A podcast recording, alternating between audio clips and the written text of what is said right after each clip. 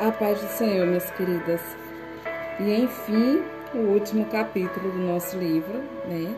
Que nós estamos meditando aí há 12 dias, mais ou menos. Ele tem por título Restaurado. O silêncio de meu escritório foi interrompido pelo toque insistente do telefone. Um amigo de longa data discava de uma cidade distante. Sinto muito interromper sua manhã, Dom mas estou interessado em um membro de sua equipe. Precisamos desesperadamente de um pastor, e pelo que ouvi, parece-me que Greg satisfaz as exigências do cargo. Fiquei ouvindo enquanto ele descrevia sua igreja e as necessidades que tinham. Fiz a seguir a pergunta que tinha de ser feita, a última que gostaria de fazer. Você sabe que Greg tem estado sob, sob disciplina aqui durante os últimos 26 meses? Sim, respondeu. Sabe a razão? Perguntei. Não estou certo se conheço a história toda, mas sei que houve algum problema moral em seu passado. Contei-lhe então tudo, tudo o que eu sabia, confidencialmente.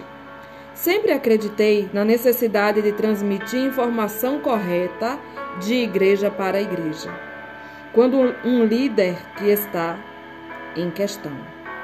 Quando terminei, houve uma longa pausa e depois a pergunta que eu esperava há tanto tempo: Você acha que ele está pronto para voltar ao trabalho? Claro, respondi.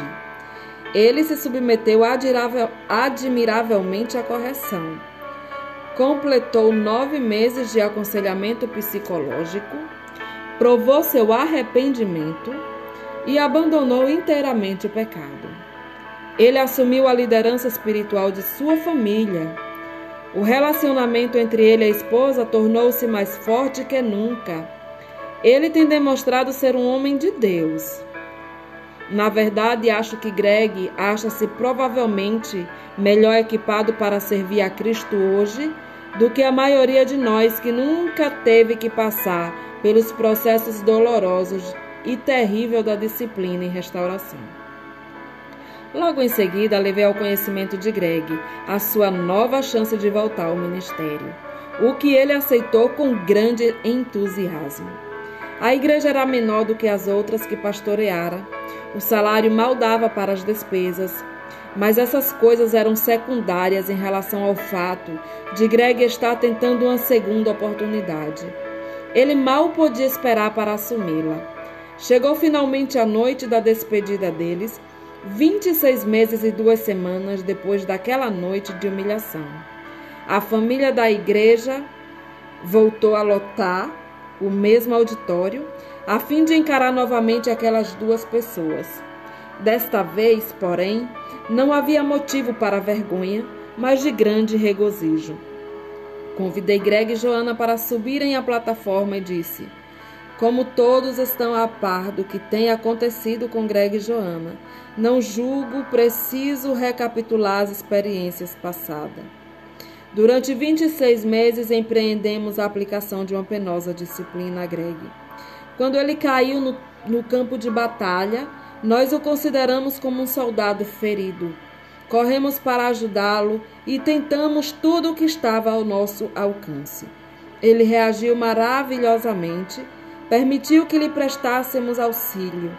Nós, com amor, acompanhamos atentos a reação dele à graça de Deus e ao amor da família, da igreja. Algo que nunca víramos antes Durante dois anos e dois meses, vimos o Espírito de Deus operar nele e através dele, e em nós e através de nós, restaurando um homem ao ministério ativo. Quando tudo começou, nós nos perguntávamos: será possível? Perguntamos a Greg: você está disposto a permanecer aqui e permitir que nosso amor o reintegre ao ministério? Dizer sim foi a decisão mais difícil e crucial que Greg e Joana tomaram. Observei Greg semana após semana quando vinha aqui. Era penoso para ele andar entre amigos. todos tínhamos conhecimento da dor que existia em seu coração. Mas foi aqui na nossa presença e graça, a sua obediência, que esta cura se deu. E foi uma cura completa. Greg e Joana são pessoas diferentes.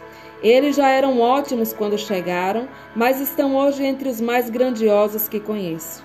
Quero agradecer publicamente aos dois pela maneira como se submeteram a Deus e à Igreja. Acho que nunca tive a ocasião de ver uma submissão tão espontânea e tão penosa como a deles. Aproximei-me então deles, rodeei-os com os braços e disse: Greg e Joana, quero agradecer-lhes pelo modo como permitiram que Deus operasse em suas vidas. Quero agradecer-lhes por terem respondido ao Espírito Santo. A mim me parece que Deus os tornou mais qualificados para ministrar hoje do que qualquer outra pessoa que conheço. Foi isso que eu disse ao pastor da igreja que lhe telefonou. E acredito firmemente nisso. Você conhece mais sobre os perigos da vida e do ministério hoje do que aqueles dentre nós que jamais sofreram tal disciplina. Quero novamente dizer-lhes obrigado. A seguir disse Greg. Você gostaria de dizer alguma coisa à família da igreja esta noite? A aparência e a atitude de Greg no púlpito diferiam muito daquela, daquelas da noite em que ele confessara à igreja o seu pecado. Ele se mantinha ereto, com os ombros para trás, a cabeça levantada e os olhos esquadrinhando aqueles que o fitavam. O que o pastor e seu grupo fizeram, disse Greg, exigiu coragem. Não conheço outra igreja que se comportasse desse modo em relação a alguém que tivesse caído. Pelo menos nunca ouvi falar que isso tivesse sido feito. Foi necessária coragem para ser, prime... para ser a primeira e creio que Deus honrou essa atitude. Ele foi certamente honrado em nossas vidas, porque não somos mais as mesmas pessoas. Mudamos bastante graças ao Senhor. Sabemos também, segundo disseram alguns de vocês, que suas vidas sofreram igualmente um impacto. Somos-lhes gratos por ter nos contado. Obrigado, pastor, por ter ousado convidar-nos a ficar, pois essa foi a única razão para a nossa permanência. Teria sido muito mais fácil ir embora e nunca mais ver vocês de novo. Podem acreditar. Houve também outros que nos prestaram ajuda. Um deles foi o conselheiro que me acompanhou durante nove meses e outros cinco homens com quem me encontrei todas as quinta-feiras de manhã, durante dois anos. Eles me deram seu apoio constante e por isso sou-lhes grato. Nossa classe da escola dominical também nos ajudou. Sentamos-nos nessa classe durante um ano, domingo após domingo, e eles se acercaram e nos mostraram amor. Que experiência singular! Foi um período valiosíssimo. Depois pediram-me para assumir a classe e durante as aulas muitos se abriram conosco e nos ajudaram promovendo o nosso crescimento. Gostaria também de agradecer à minha família, porque nela está contida a essência de toda essa experiência. Se vocês querem conhecer uma mulher santa, eis aqui uma. Greg puxou Joana para ele, enquanto a honrava publicamente por seu importante papel na restauração dele. A igreja inteira espontaneamente irrompeu em aplausos. Nossos filhos nos apoiaram 100% e demonstra demonstraram isso durante o tempo todo. Deus realmente nos abençoou como família. Na verdade, todos nossos parentes nos deram seu apoio sem quaisquer reserva. Quero dizer-lhes que é realmente maravilhoso quando obedecemos.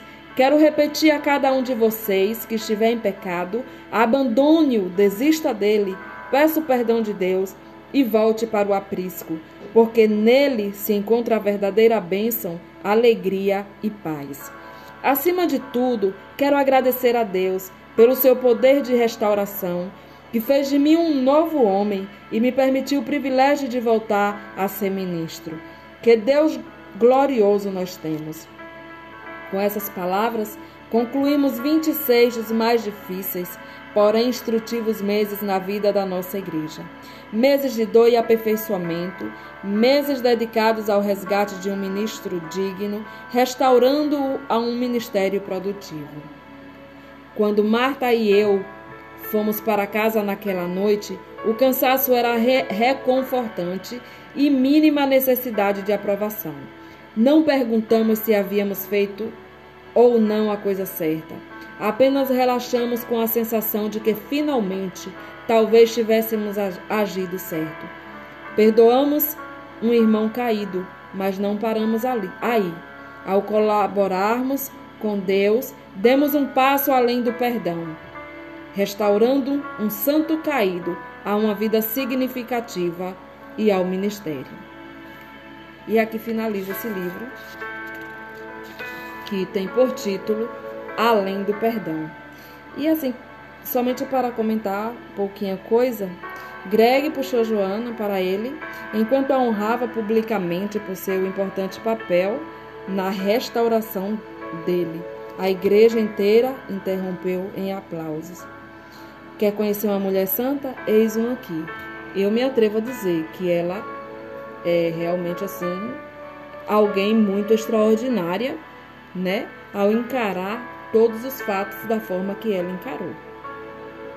Confesso a vocês que é surpreendente alguém reagir dessa maneira, né? O livro ele fala muito sobre a vergonha do, do irmão Greg, mas eu imagino também a vergonha dela, né? De, de como talvez ela tenha se achado inferior, de como ela tenha se achado humilhada, né? Diante de uma revelação dessas.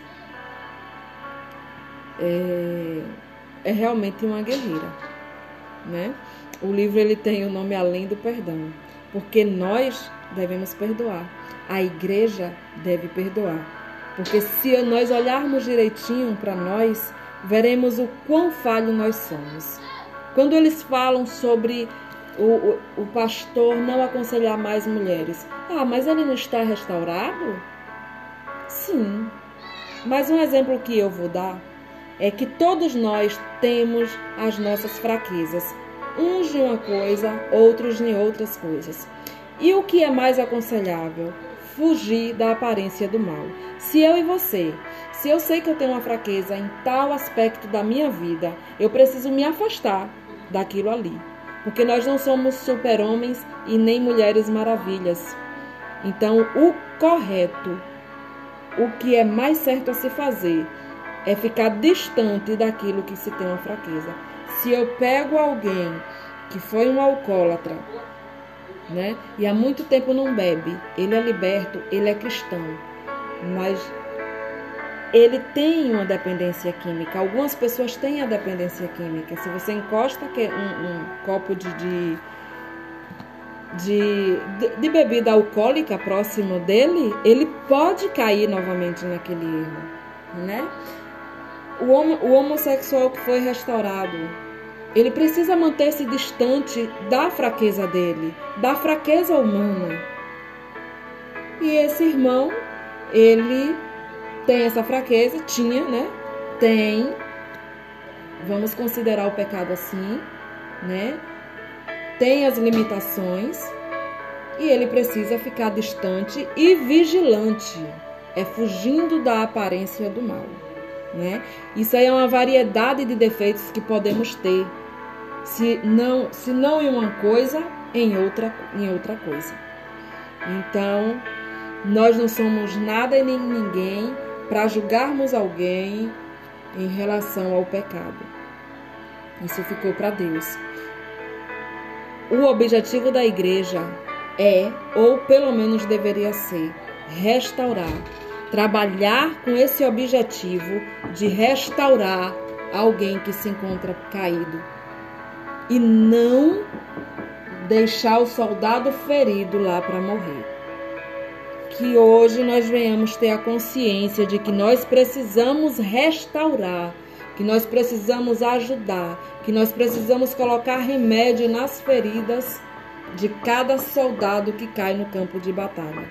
E eu agradeço a todas vocês por terem me ouvido, né, junto comigo vocês me ajudaram a ler esse livro. Confesso a vocês que vocês me ajudaram. Ele estava aqui há muito tempo e foi muito gratificante para mim ler com todas vocês. Amém? Deus continue abençoando a vida de cada um.